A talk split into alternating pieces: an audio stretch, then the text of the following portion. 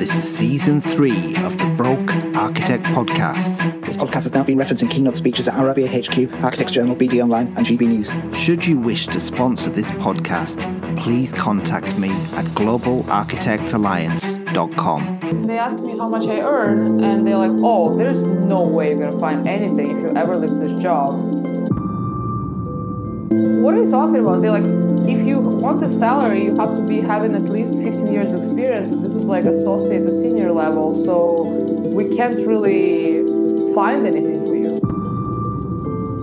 And I'm like, going back again to this initial thought, I'm like, how sad is that? Like, what is my future like? Am I now gonna be like penny penny pinching because people are gonna be like, oh, now you don't have 15 years of experience, but you only have 13 years of experience, and then because of that, we're gonna give you less. And gonna uh, that was really disappointing to hear. Architects always try to balloon their scope or do more. It's almost we're conditioned in architecture school to suffer. It's like unless you suffered and you didn't sleep, and then you're lazy or you're a bad architect. Like uh, working backwards or shape up, essentially they always try to reduce the scope. They try to see how we can get there doing less.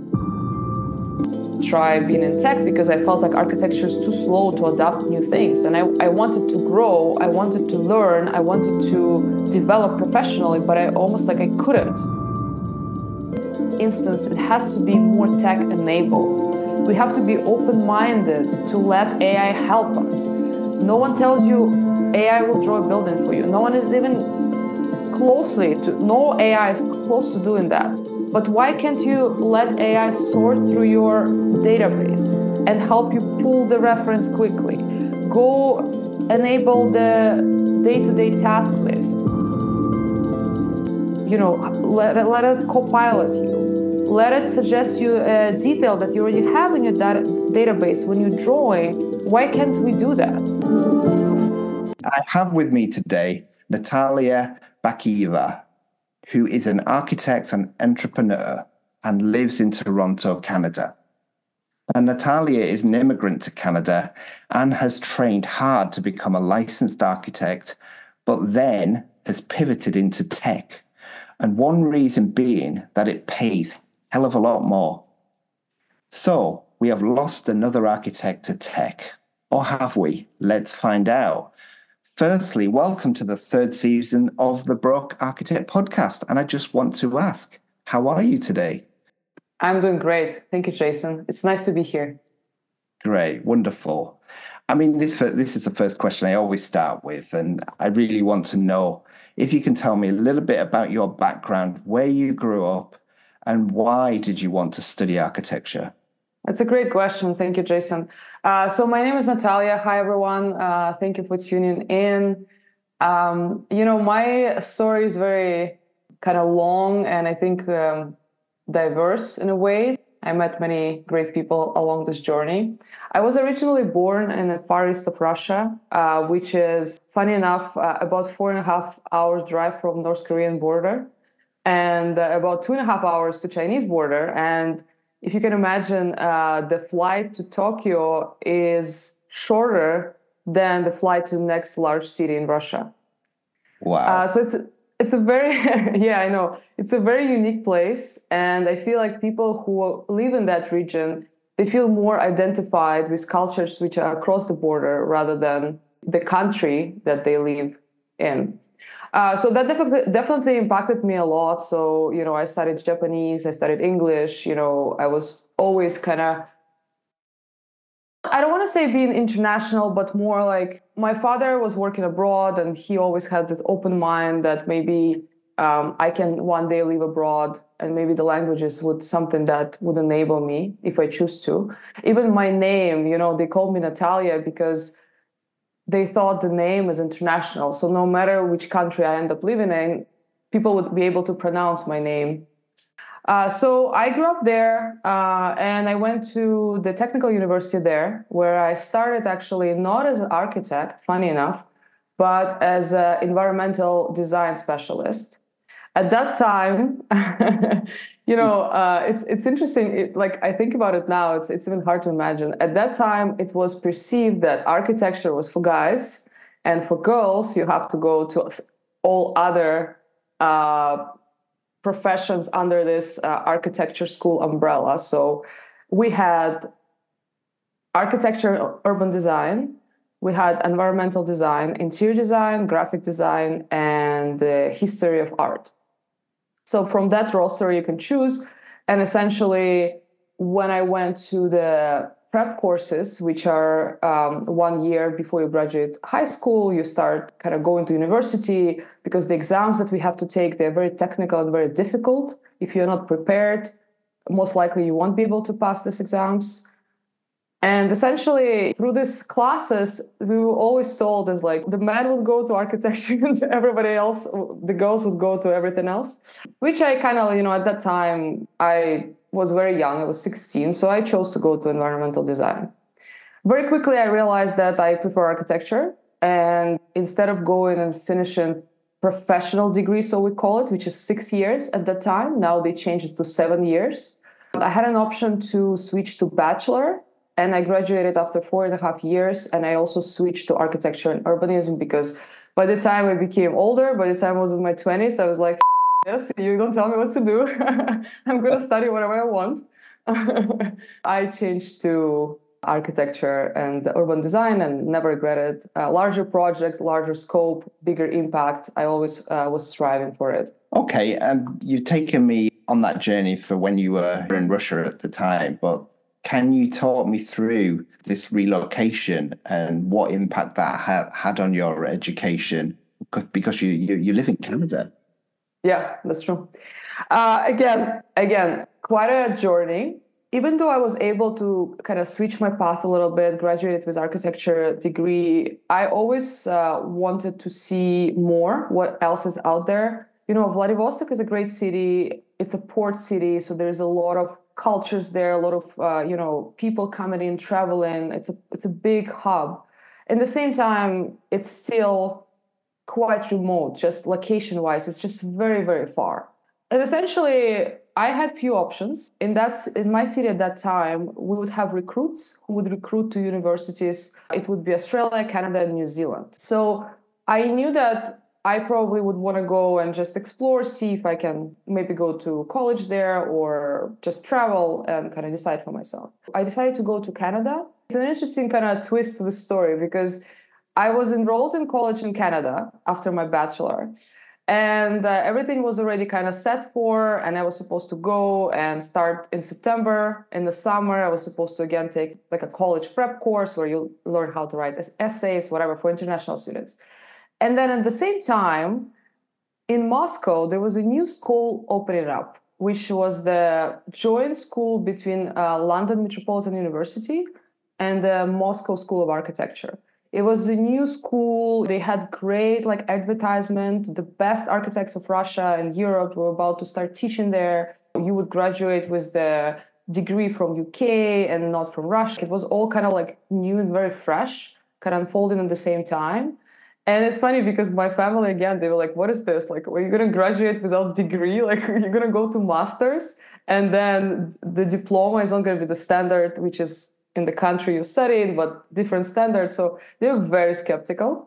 Yeah. But yet, yet again, I, I decided to go and see uh, the interview uh, so on my way to Canada, when I was supposed to already start studying there, I was like, you know, when you travel from Vladivostok to Toronto, you still need to go through Moscow. I was like, okay, I'm gonna just have a layover in Moscow. I took my giant portfolio, which is like A2. I was like on the plane with my portfolio, um, and I went to the interview, and I was like, like I'm I'm here, I might as well try.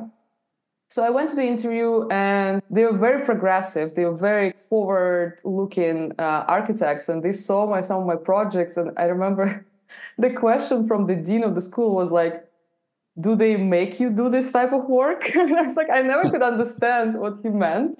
But I mean, they, they, they did not like the approach of the architecture that was taught and, you know, standard.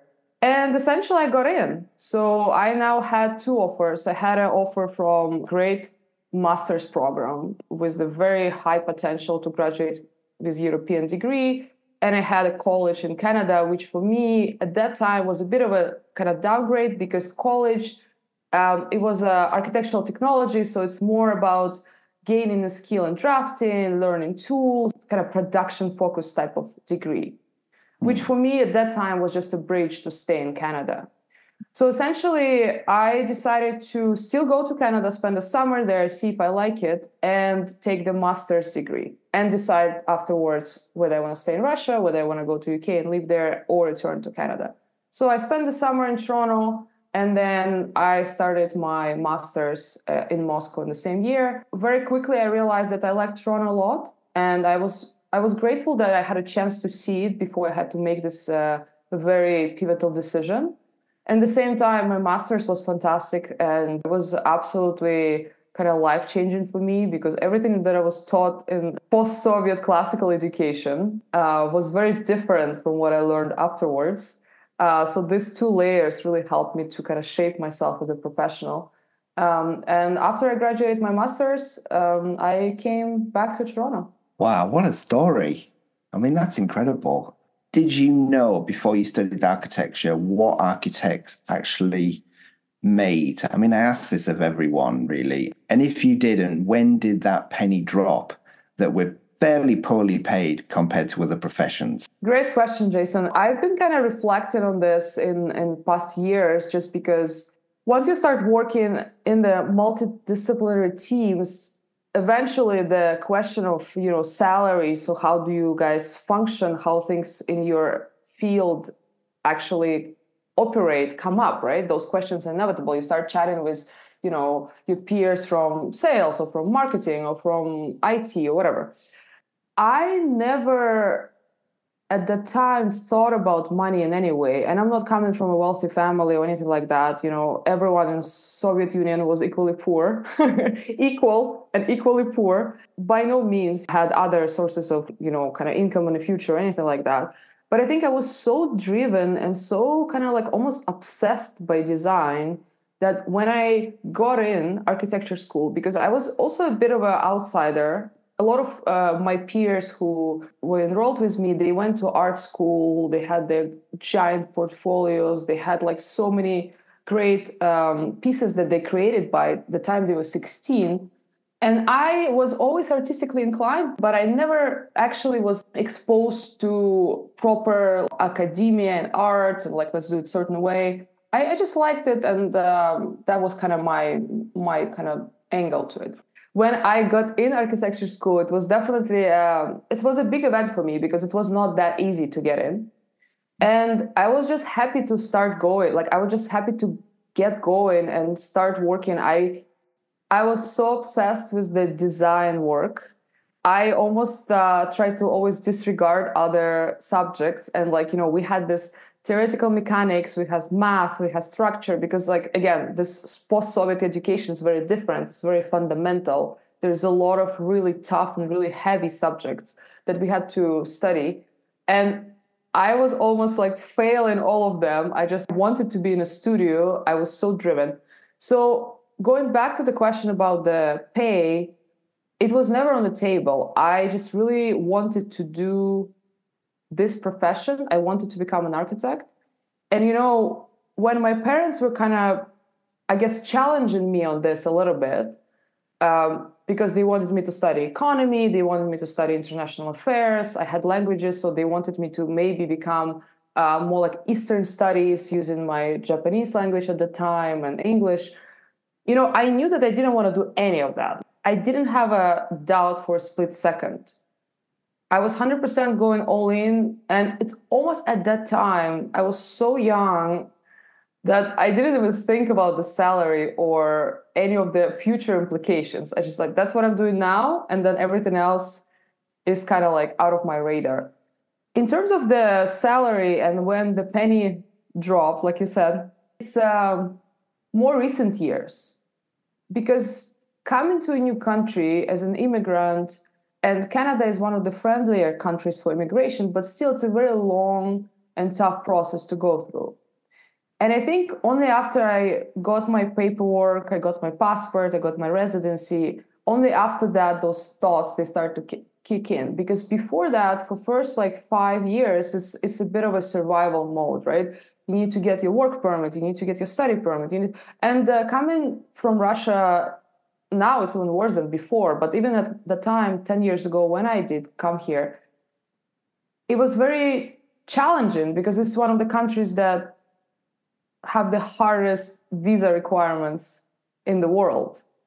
But when I started realizing uh, the salary um, situation and kind of seeing the industry overall and talking to people more, because I don't know how it's for you, Jason, or how it's done in UK, but we here have in our contracts written that you're not supposed to discuss your salary in the office. You're not supposed to talk about how much you earn, and that's actually a big issue because people feel like they cannot discuss salary. It's kind of a big taboo but eventually you know you find your ways you kind of start maybe making better friends in the office or outside the office and you can you can actually ask those hard questions when i start realizing not for me that maybe i'm not making as much as other industries but i think the realization kicked in when i saw the partners or the senior architects how much they're making and that's when i thought okay so i'm going to be working for next 10 years all the time working, long hours, very stressful. And then in 10 years, that's how much I'm going to get. I'm like, this is not very encouraging. And I think that's when I start realizing that mixing couple of skills or going multidisciplinary might be a better solution, might be a better offering that in today's world, professions like architecture being very fundamental, sometimes to their own detriment. Yeah, I mean, I, I just want to do a follow on question really to this. You know, you would think that an architect in 2024 could have a reasonable life in Canada, a house, a family, money in the bank, you know, but is this possible? And maybe you can you can kind of talk about, you know, your other friends who are architects. I mean, do they have that? I mean, Jason, in terms of Toronto today, it's um, it's a bit of a challenge overall. I don't think it's even only for architects who are facing the challenge of not being able to afford a house. Forget about a house. no one can afford a house here. Uh, if we're talking about downtown, that's for sure. It's it's very inaccessible. Uh, there are, again a lot of immigrants, right? So there are people who are coming and building wealth from zero here. So to catch up from zero and also being able to chase the inflation, chase the growing interest rates, chase the cost of the real estate, which is completely being hit up by even more immigrants c- coming in, it's like a never ending chase, right? So if we're talking about the house, that's definitely something that people typically have to move outside of the city for. And it's sad because now a lot of my friends, they, they live in suburbia, they have space, but I never see them anymore because they're just like too far. In terms of the kind of balance, I think living in downtown today, you have to make a sacrifice, I guess. So if you want to be central, you have to sacrifice the space. You have to be happy with the little what you have. In terms of like expenses, from my friends, I see they're doing okay if they have some other things going on. So essentially, I think what I gathered over the years is that you have to have another hustle in a way that you either have a side business or maybe you do projects on the side, maybe you have a YouTube channel, maybe you have a business that is unrelated to architecture. And that will help you get extra income. It's so sad to say, but sometimes I, I feel and I think about architecture is like it would be a great hobby because the hobby that you need to st- study for nine years or more for make architecture whether you're a business owner or whether you're employee into like this cash generating machine. It's not an easy task. Sometimes I, when i work i feel maybe it's an impossible task. I don't know. Some people definitely figured it out. It's definitely a constant ongoing struggle. And yes a lot of people complain about it.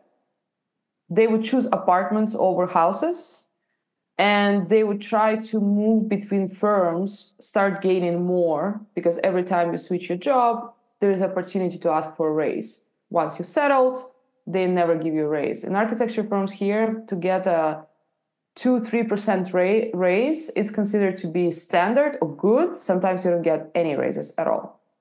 And that's not even keeping up with inflation. Let's just say. Is this why you started your own practice? Because you did. I think for me, it was few things. Looking for different ways to leverage the knowledge, to have a different stream of income in a way. I think also since I was 16 I started architecture school, I was always dreaming about this.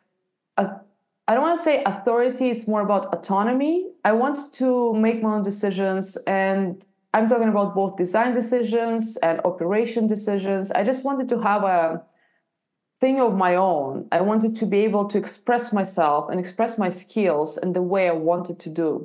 The transition happened during pandemic I realized that even I was working at a great architecture firm, you know, they gave me great project. They wanted me to be a design lead at the firm and they saw a lot of potential in me.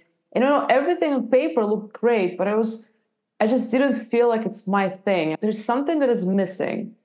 That's how I first time looked into the side of tech. And that's how then I quit my job and it was super painful because I'm still in touch with that firm and they're great people but I, I kind of needed the change for myself. I needed to see what else I'm capable of. I mean, granted, my salary increased 45% when I went, went to, when I went to work for a tech startup and benefits and shares and, you know, bonuses, like you name it. Uh, so that was a nice change as well. But I wanted to test myself and see kind of where skill set that I gained can actually fit into the requirements of the firm that has not only design but in the that prop tech startup, we had sales, we had marketing, we had customer journey, we had software engineering team, we had construction team. So it was a very kind of comprehensive and uh, large entity. And essentially, I was so overwhelmed when I started. I was sitting in those calls, and uh, I felt like you know my head will explode because it just was so much information. And now you're dealing with people who are not architects who speak the same language. Are there people who are asking you but why do we need to get a building permit? Why do we need to draw this? So they completely don't, they don't have any idea of what's going on here. That was a that was a huge challenge. At the same time it kind of helped me grow this company unfortunately stopped existing because they couldn't secure another venture funding round and you know the typical startup stuff i just realized i don't want to go back to architecture firm i was like i tried this you know i already took the risk and I don't feel like at this point of time I want to go back. That kind of gave me a really good platform to start my own practice because the mindset was right. I already have people approaching me and asking whether I can help them with some designs. And uh, that's how that's how kind of a lot of those uh, components met in the middle. While I was also in a prop tech startup, essentially I was the lead of the department, so I was the first architect who came in uh, there were a couple before, but they they were no longer there. I came in and we didn't have any standards, we didn't have any processes, and I had to basically with the team create it all from zero. So it was really good practice for me to almost establish my own firm while being inside of someone else's entity.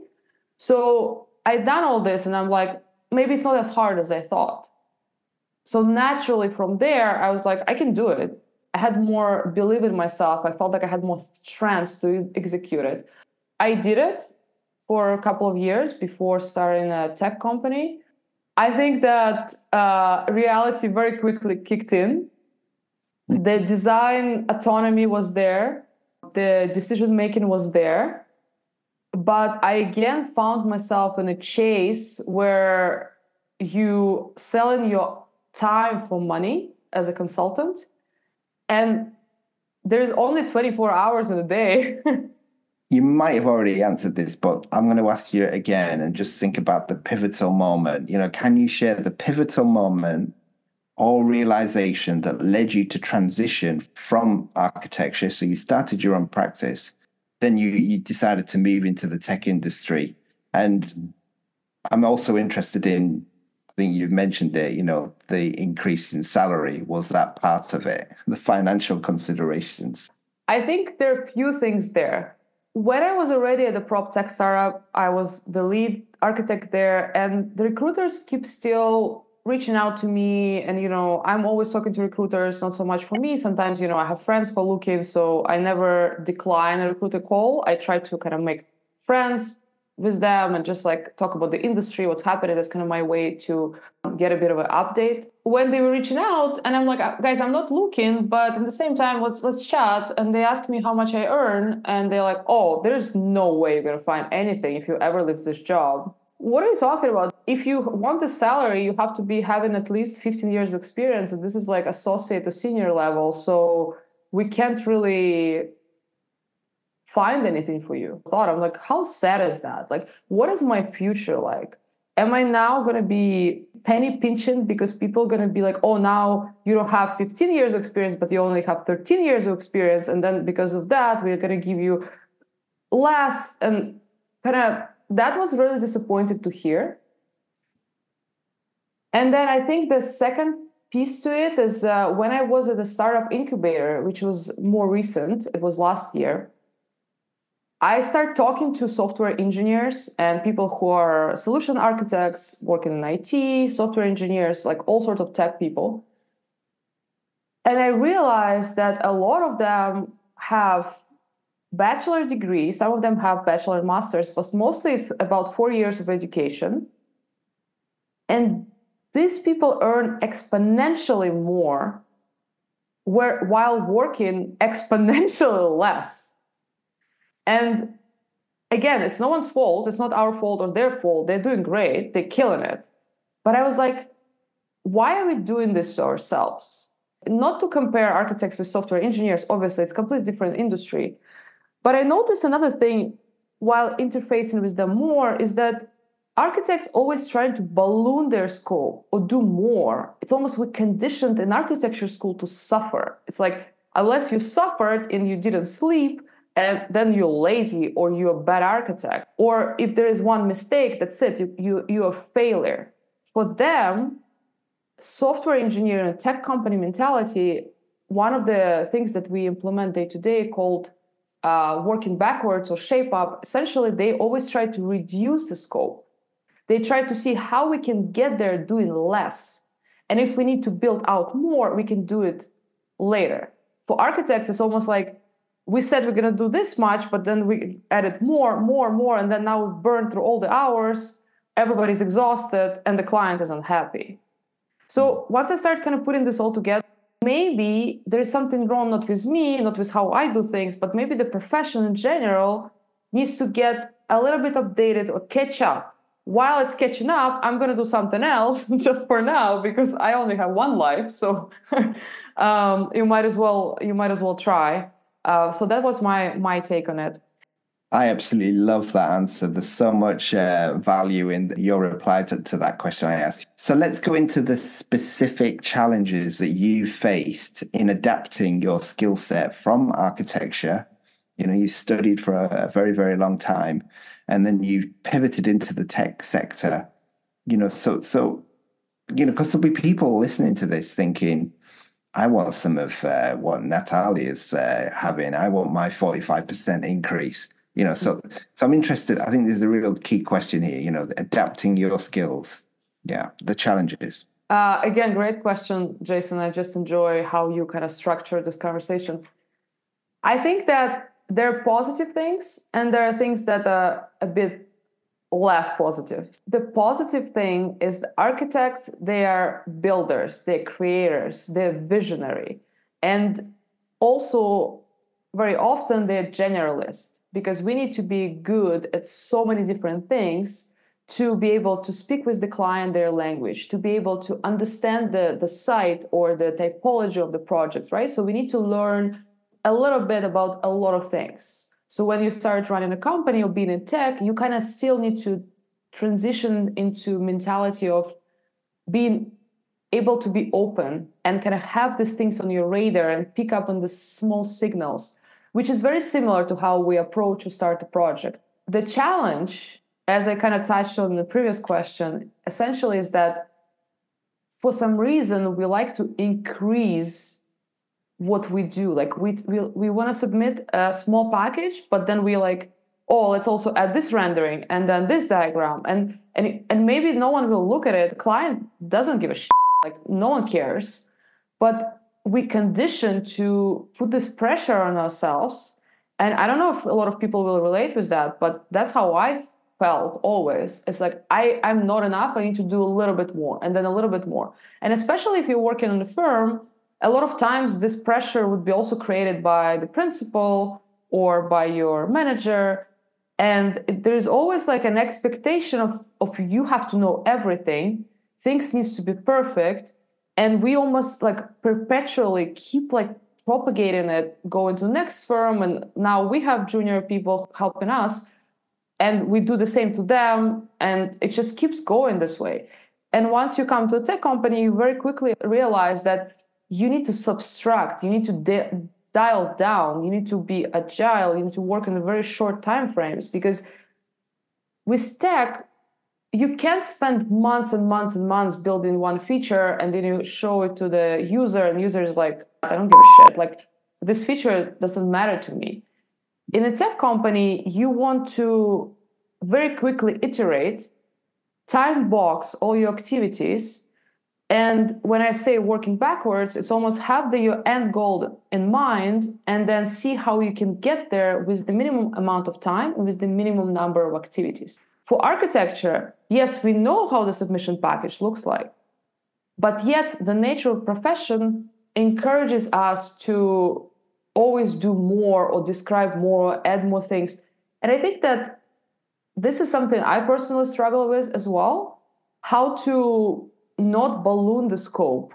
Yeah. But try to control it and contain it and focus on the fact that you are delivering value to a customer. You're not here for the sake of producing the drawings. The end result is what is going to be built or what your customer or your client going to be using and i think that's that's the biggest challenge that i'm kind of facing myself every day that's almost like a big shift that i need to do and change this mentality of like increasing things we need to do to decreasing the number of things we need to do yeah, it's absolutely right. And my experience with 10 years before I moved into the nuclear sector, partners, directors will go out and they'll take the brief and then they won't really uh, communicate that brief effectively to a young um, trainee architects and say, well, let's break that down. What does the client actually really want? And let's have a look and let's assign the hours to it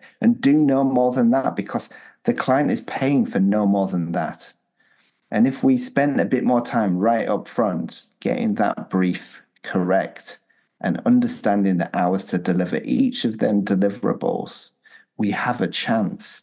But the problem is, like you've said, it's um, we're taught this um, mentality from maybe university or but or maybe it's it just filters into practice and that's the way we've always done it. Taking a much more of a business approach definitely is is is key. So I love yeah. how you were looking at the tech sector and you're adapting that to to architecture. On the positive side, uh, we have plenty of great qualities as architects being able to see things holistically and almost like slice through industries through disciplines being this like prime consultant in your mentality truly being this master builder it's a huge advantage uh, having this fundamental training uh, technical plus artistic we studied a lot of we did a lot of philosophy studies we wrote we draw we drew and I think this is a huge advantage. I think it's just a matter of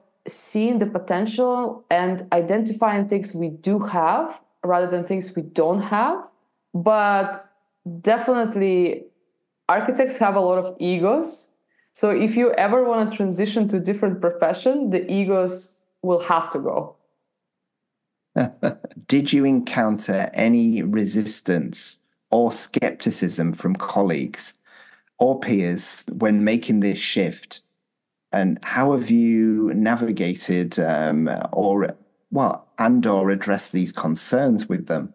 When I was already at a startup, not my current startup, but the company I used to work for, I hired a team of about 25 architects and designers, and I had to interview hundreds of people. They were all local here in Toronto because some of the projects were in Canada, so we needed to know local codes. And so I would interview them. People would be generally very curious because, again, the salary was higher. So it was easy to bring them to the interview. But then once we, they were at the interview, this, they would ask me like the most weird questions and almost don't answer mine. And sometimes, you know, the conversation would go really weird because people would see a startup or something which is again not pure architecture, but and they would be very skeptical. And a lot of people did not proceed or did not reply simply because it was not pure architecture, pure construction, but it was in between. And I, I, I was shocked, to be honest, like especially seeing the people coming for the interview. Clearly, they're very curious of earning more but they were not ready to change their mentality they were not ready to to like make the switch or you know take a risk and and just and in terms of industry i think when i would go for events and you know talk to other architects or designers i would tell them that i'm switching. They just try to ask more follow-up questions. And then from there it either go it either goes to they're super curious because now they want to know more and do it themselves especially when they hear about you know the other benefits. Or it can go to direction where people be like good for you i don't really get it it's not for me i'm just gonna keep doing what i'm doing and let's leave it at that and then I think we should move on to um, elaborating on your transfer transferable skills from architecture that you believe have been the most valuable in your tech career and how have they set you apart from I guess um, I guess from you know people who've gone and studied pure tech um, technology. How do you stand out amongst your peers? So I think this is the question where I would like to hopefully encourage the colleagues and peers to take the leap of faith if they ever if they ever choose to, and essentially say that things are way better than we think they are typically. And uh, there are so many skills that I think coming from architecture, I can leverage and I can bring to the table. And now working with software engineers who are very technical and creating those um, back end systems, being able to take a text or the requirements and turn it into something tangible that's what we do. I almost treat the creation of a tech product as a creation of a building. Once the architect receives a functional program, it's just the lines of words and numbers, and it doesn't have any substance to it, right? So, very often we would start with not even like inspiration images from the client or from the municipality or the government. It's just a book, it's a binder, it's some like faceless, completely bland text, right? And then with our own internal forces kind of looking in, we have to like start extracting this creativity, the vision, the looks, the feels, the colors, all of this, and turn it into something that then the client can walk through and touch, and we can present and we can talk about it, we can inspire, we can talk to users. And it's almost the same way I see it here. So how do you take a bunch of text and also technical product requirements, which is very similar to functional program because essentially you try to describe what you build in with words and then give it to engineers together with the product managers to develop and build. See it as a design process from napkin sketch to full set of construction documents and every time when we hit a milestone in product development, I almost can in my head align it with the stage of the project. And that really helps me to transfer my skills to the, to the now product development. Because essentially, yes, we did the first iteration and you know it's very kind of uh, duct tapey. There's a lot of you know things. I know it's a schematic design now we're going to do version two. It's a design development, something that users can already use, but then it's not 100% there. Maybe, you know, we can send it for compliance, which is your building permit. And then, you know, I kind of like try to, as much as I can, find those parallels and apply them and almost in my head, like, okay, this looks like that, this looks like that. And the fact that you have to again take the text and be able to think beyond just kind of your day to day, but think long term and create something that has not been done before. I think that's something that architects are really, really good at. And that's wow. something that they can leverage like 1000%.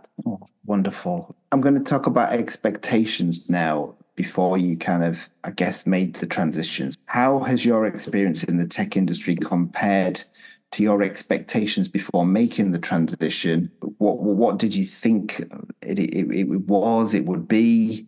And then were there any surprises along the way? Great way to reflect on the past experiences.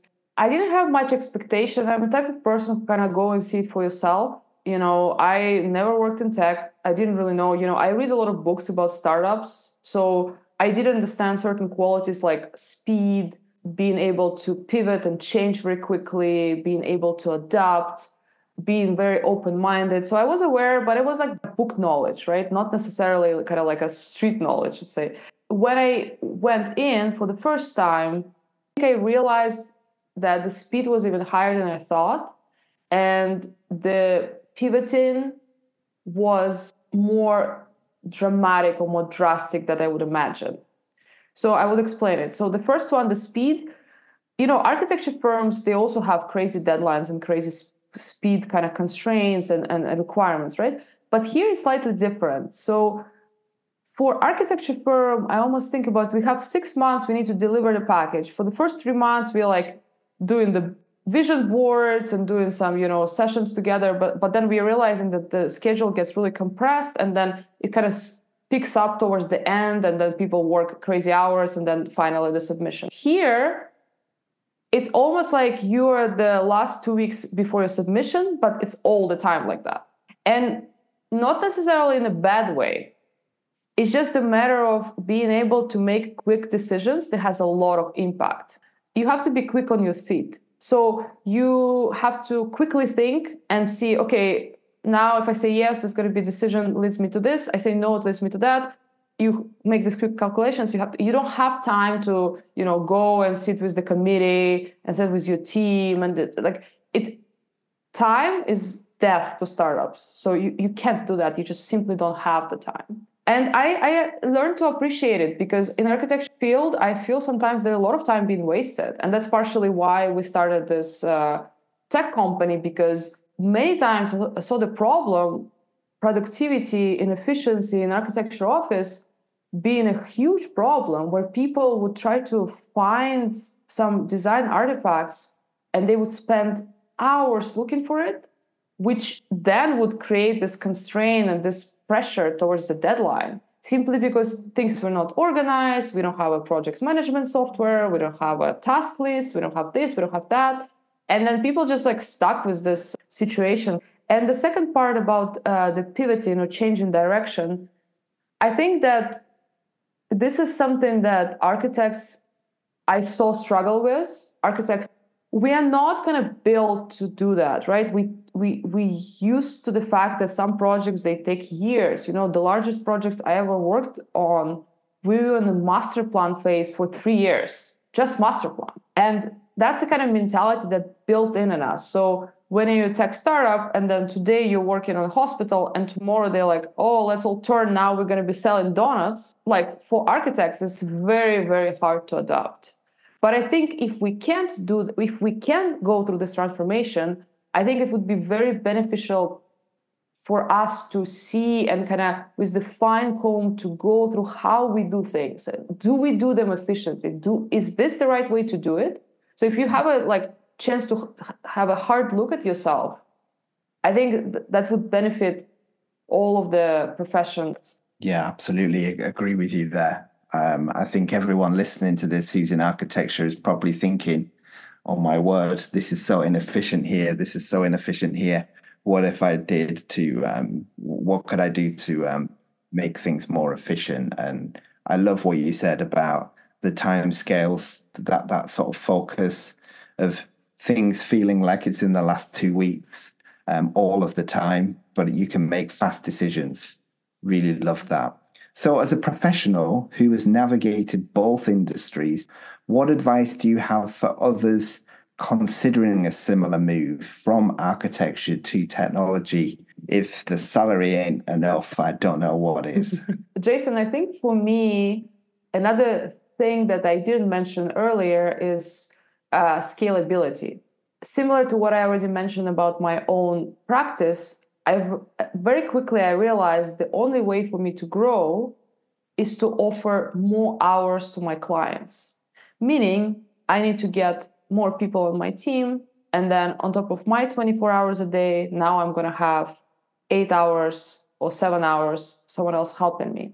At the end of the day, it's going to be same story. We're going to be selling now more hours for for money, right? There's no exponential growth there's no scalability.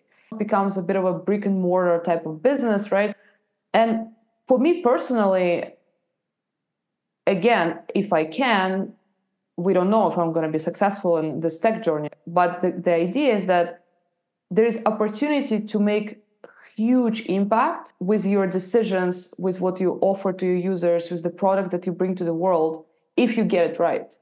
And then the growth would be at first very moderate, but then it has an opportunity, potential to grow exponentially and make huge impact on a lot of people's life. In our case, it's architects because we are, we are uh, helping architects to gain productivity. I know that it's a huge problem. I suffered, I lived through this problem myself. And for me, it's very familiar. It's not something that I've been told. I know it exists. I know there are things that we can do better. I know that there is a productivity to be gained. And especially when I talk to a lot of architects, they they want to quit the profession. And a lot of times they are frustrated with the way things are done in the office, the way things are done day to day. And I was like, what a shame. Someone who went through this torture of architecture school now want to quit simply because when they do their job and they do it well day to day, there are no tools to enable them. There are no help for them. They feel lost. They feel like they're drowning. That's really why we started a company in the first place. Very important to focus on things that you have, not the thing, not on things that you don't have. Let's say read a job description or some sort of like you know requirement, and you feel like, you know, I don't have 10% or 30%, sometimes even 50% of those skills don't get discouraged from not starting a conversation with these people. Don't think about your skills or your experience or your potential like something static. It's it's a dynamic process. All the skills you can gain, you can learn the software, you can learn how to do shape up, working backwards, agile. You can do all that. It's not a problem, especially if you gain the fundamental education again as architecture. And I think that trying to sell yourself a little better. Architects are sometimes not good at it. And again, unfortunately, coming from architecture school, I have another story for you.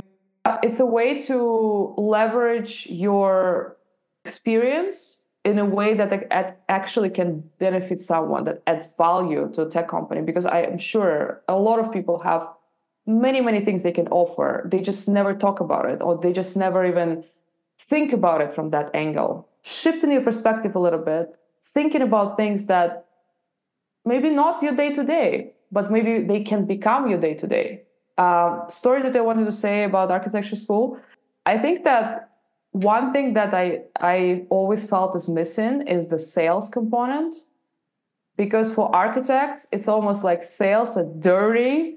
Don't touch it. Only bad people do sales. Even in architecture school, I was just thinking about it the other day. Since year one of my Bachelor of Architecture, I presented the project in this way.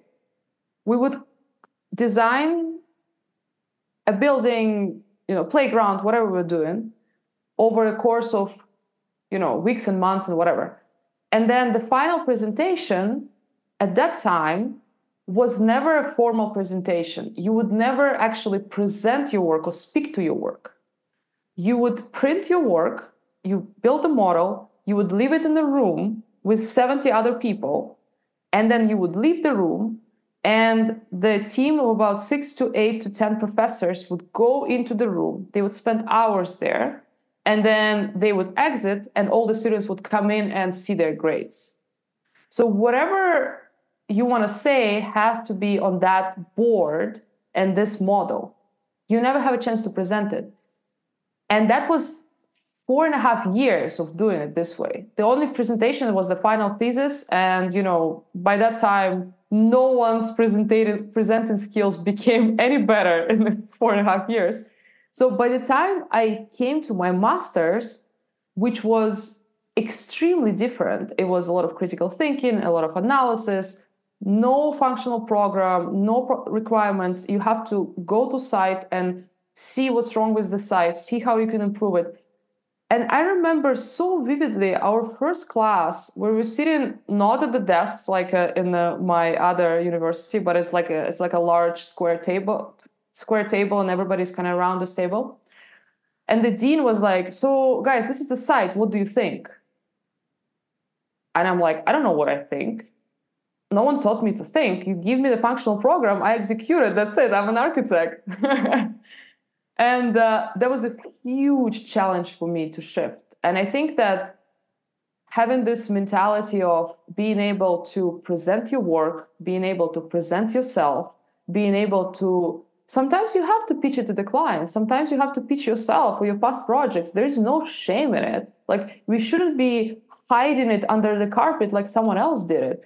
Feature it, talk about it, show how passionate you are there's nothing wrong with it. And then that's something that i really try to practice uh, now in the tech company but it's hard because it's so many years people telling you like oh like don't oversell don't talk about yourself too much don't overpresent don't over communicate and it's almost like now i need to unlearn this before i can learn how to sell effectively wonderful uh, that, that's a great story I absolutely agree with you on this. And we have the crits, and that is your moment to sell your design, for example. Um, and I always I always used to imagine the clients there and are they going to choose my design? But there's never any training on how to to deliver that crit.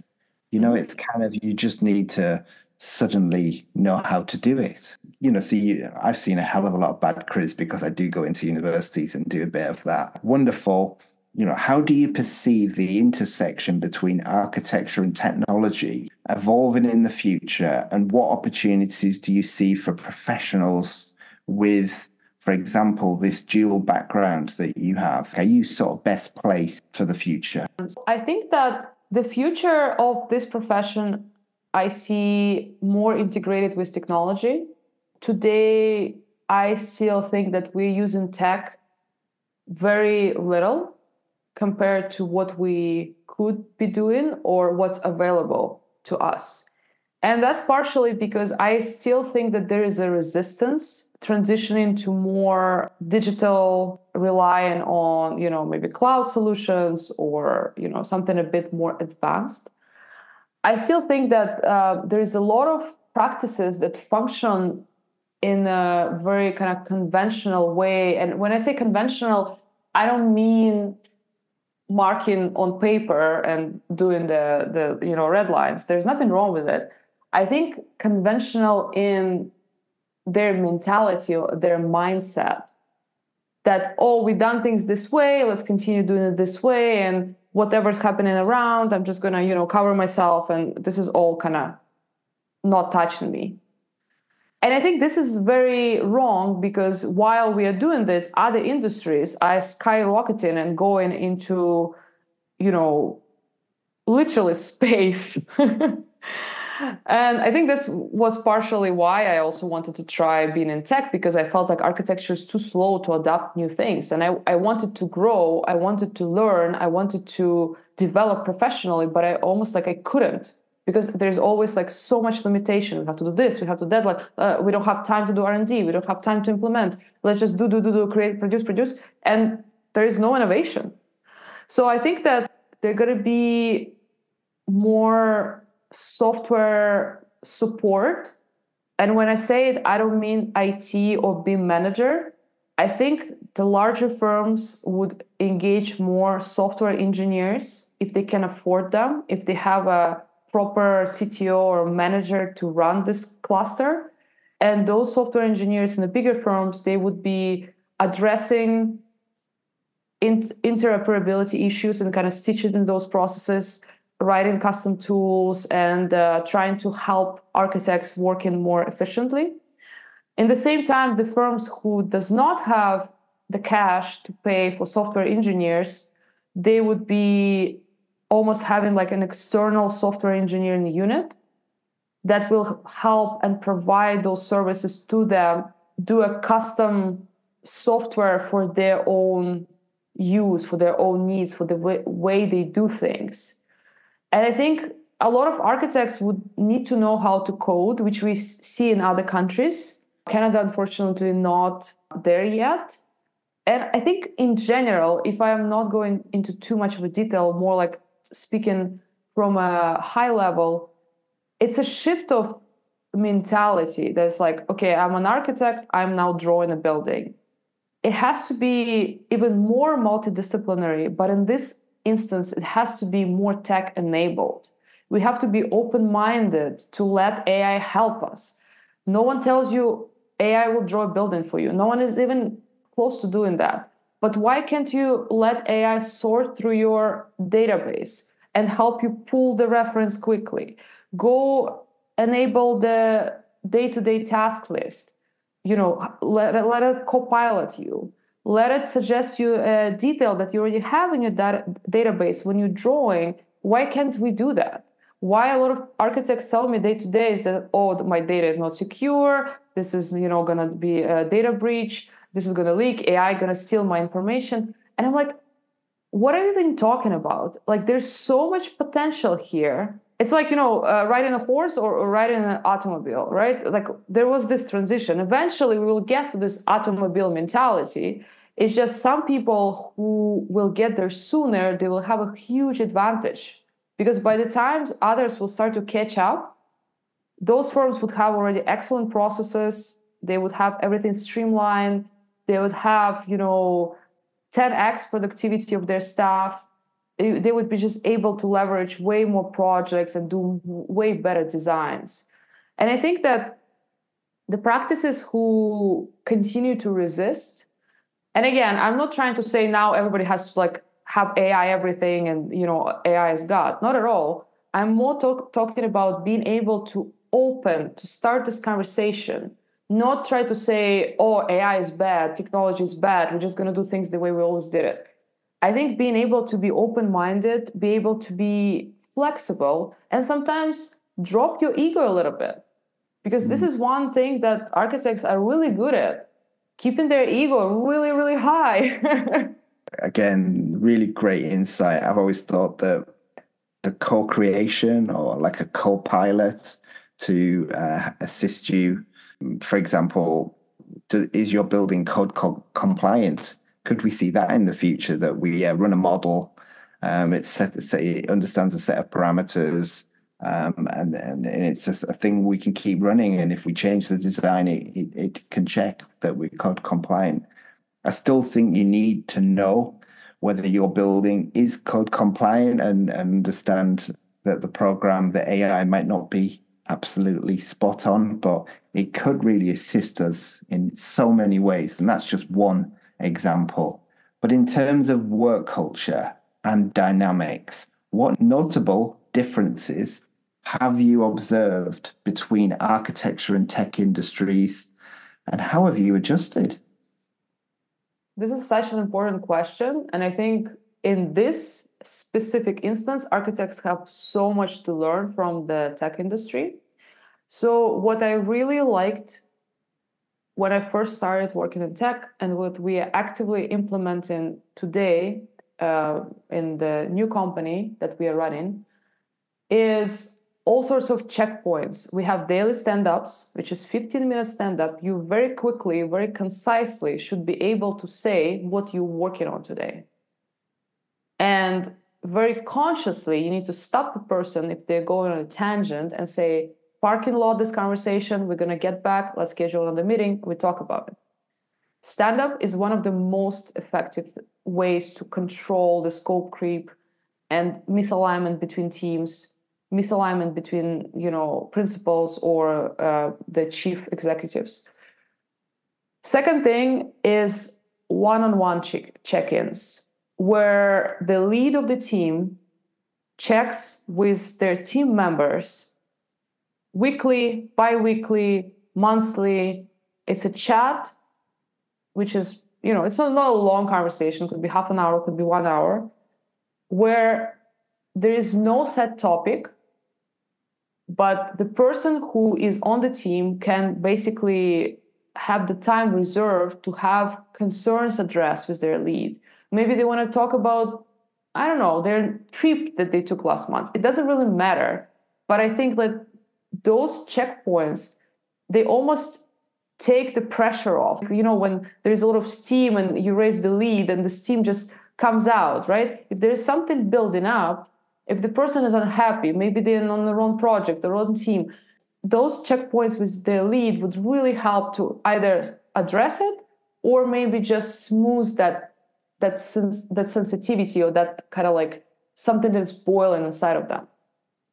We do have retros which is retrospectives you have every two weeks meaning that you have to answer in front of yourself your team what went well what went wrong how can we do it better?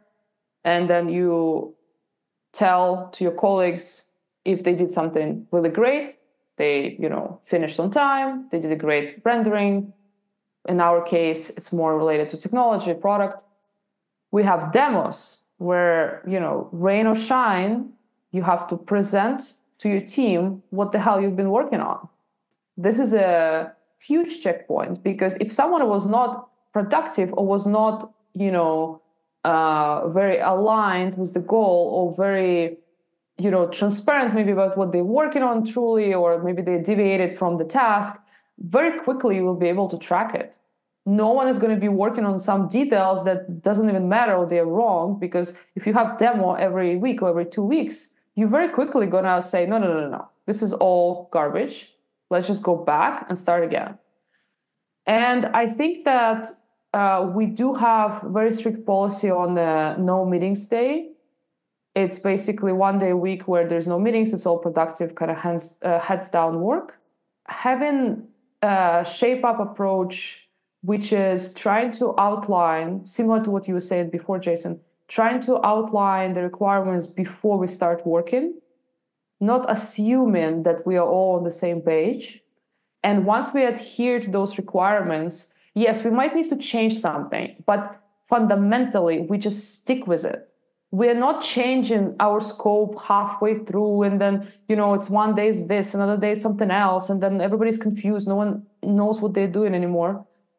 That's very important. practice, And I wish more companies would implement at least some of those practices. I do too. And I, I will say there's one thing that we do do in my company, and we call it a different thing. It's called line of sight. So, line of mm-hmm. sight is exactly 15 minutes standing up, saying what the issues are, if there's any blockers. Mm-hmm. Uh, but I think you've gone much, much further, and I, I, there's so much great value in there that people can take from it and implement that into their business. So I really thank you for that that um, that insight there. So, considering the broader context of your career journey so far, what lessons have you learned that you believe would be valuable for aspiring architects or individuals thinking about uh, shifting into the tech sector? I think that the most important takeaway that so far after doing this for 17 years I took is I wish I got my hands dirty sooner. I wish I went and worked. And when I say worked, I'm not talking about working full time for income, but being exposed to the architecture office, to the processes very early in architecture school. And the second thing is being able to connect with your industry, connect with people, have I was very fortunate to to have very knowledgeable, successful mentors. I think finding those mentors early on, people who way more experienced than than you, and they have this perspective of the world that you are at a young age not able to capture yet. It's almost like seeing a bit of a into the future and being able to talk to someone who can give you a very unbiased, sometimes non very direct perspective of the world and just give you kind of like a something to think about, some like food for thought. I think that's very important. And it could be, you know, a business mentor, an architect mentor, artistic mentor, whatever is your thing. I think another thing is uh, try to talk to people and uh, i think architects tend to hang out with architects a lot. And it's very easy to talk to someone who speaks your language and you can be you know throwing those uh, little jokes or little comments very freely and everybody's on the same page and then all of a sudden we go outside and no one understands what we're talking about. So those moments should be more frequent. So you recalibrate yourself. You don't end up brewing only in this soup of designers and you know you end up not being able to talk to your clients because if you speak the same language to your clients, your client look at you and like, what the hell are you talking about? What is all of this? so I think it it's all come it all comes down to being open-minded, being resourceful in the sense that you can find the ways to communicate with the world and learn. And I think also for me, traveling and uh, trying to get a, maybe an internship or some sort of like work abroad just to see how it's done in different cultures. I was very fortunate to have an internship in Spain during my master's. One of my professors uh, offered for me to join uh, his practice during the summertime. And I think it fundamentally changed me. It was uh, three months that I spent in Spain, and everything was different from what I saw every day when I went to work to how we did things and how absolutely different the practice was run. Very artistically, very open, and the same time very technical. Uh, so try to gain those experience. Try to expose yourself to as many things as you can in a very short period of time, which helps you to make a decision on what you want to do quicker. Love that. Absolutely fantastic. And uh, my only final question to to you relates around you and what you do for your work life balance. How do you de stress? Oh, that's a big one, Jason. uh, so I play soccer once a week. I'm no pro athlete. Uh, actually, trying to improve my skills every week. But it does help a lot because I feel like that is one hour in a, in a week where my brain does not function. It's only my body and you know the skills that I already have and just kind of coordination and just kind of trying to uh, be fully present in the game, which is very restorative because you kind of like use your body rather than your brain, which for architects typically we always very, very on, right? I do like running. So I use running uh, or going to gym. I run in the gym because, you know, Canada is cold. Uh, I don't run in winter time as a, a, bit of a break. So let's say if I know that I need to work late today, so I would go and exercise around 5 p.m. And then by the time I am back from the gym, I am full of energy. I feel like I can do another full day of work. Not always works this way, but a lot of times I almost like generate a bit of energy for myself as I'm working out. I think for me, traveling helps a lot, and traveling does two things it's a restoration and it's also inspiration. I think some of my best projects that I ever created were done right after I came from vacation because I was so fresh. My my brain was so open and so kind of like porous that those ideas they just appear out of nowhere. Seems like out of nowhere. I think for creative professionals, one thing that is very hard to do, but I think very important if you can, is to get bored.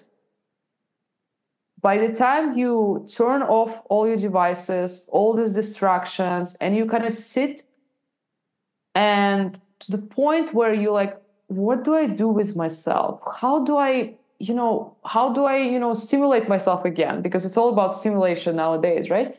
you have to almost force yourself to not do that and reach the state where your brain start wandering and your mind start, start and you just want to sit there and see what comes up and i absolutely love this practice it's very hard to do but i think if you can out of this boredom absolutely amazing things can emerge. Sometimes I have the wildest ideas in those moments. That's wonderful. And it's so hard to tell the employer that if you're staring out of the window for half an hour, I'm actually working. you know, I know. Natalia, thank you so much for um, you know your contribution to this uh, episode on series three. Uh, thank you so much for your time. I wish you all of the success in your your company, um, your startup. Um, yeah, just just wonderful to talk to you today. Thank you very much, Jason. Thank you for your time and thank you for great, great, great questions. And uh, I hope the listeners can, uh, you know, get some value from them and uh, be open to build their new journey, maybe.